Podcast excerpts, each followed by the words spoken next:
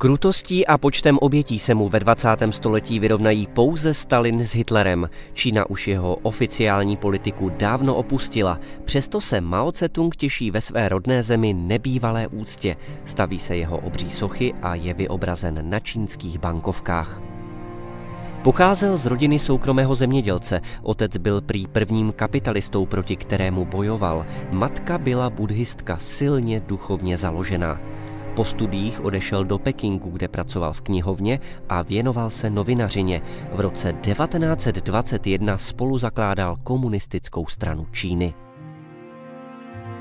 Čína zažívala těžkou dobu. Nenáviděná manžuská dynastie Čching byla svržena v roce 1912 a císařskou diktaturu nahradila republika.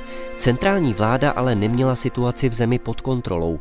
Vládnoucí strana Kuomintang odmítla demokracii a likvidovala své politické oponenty. Komunisté získávali podporu veřejnosti a začala vleklá občanská válka. Vůdcem komunistů se Mao stal v polovině 30. let během takzvaného dlouhého pochodu. Spolu s Chou Enlajem, který mu stál po boku až do konce jeho vlády, vedl ústup rudé armády před přesilou vládních vojsk generalisima Čangajška. Pochod dlouhý několik tisíc kilometrů vstoupil do čínských legend.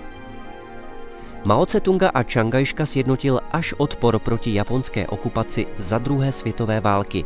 Po ní občanská válka propukla znovu a Mao s podporou Sovětského svazu vytlačil jednotky Kuomintangu nad Chajvan, který si až dodnes zachovává částečnou nezávislost na komunistické vládě v Pekingu.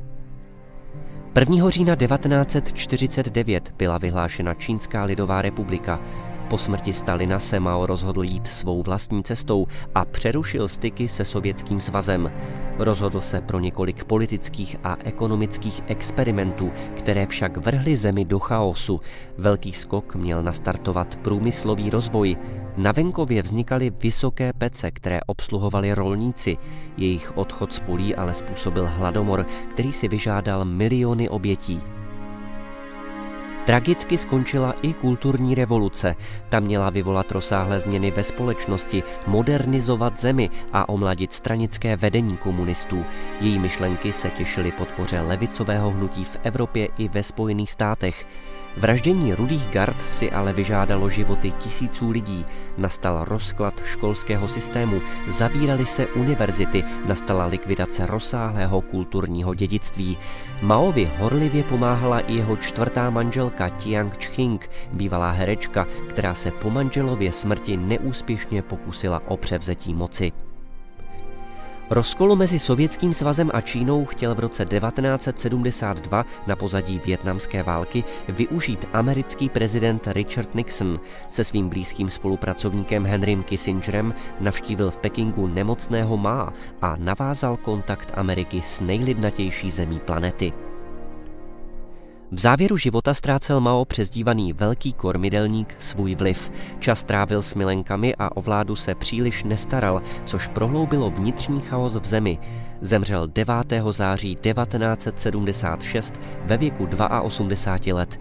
Jeho ostatky jsou uloženy v mauzoleu na náměstí Nebeského klidu v Pekingu. Čína se po jeho smrti vydala úplně jiným směrem. Mao zůstal jen symbolem, novodobou čínskou legendou.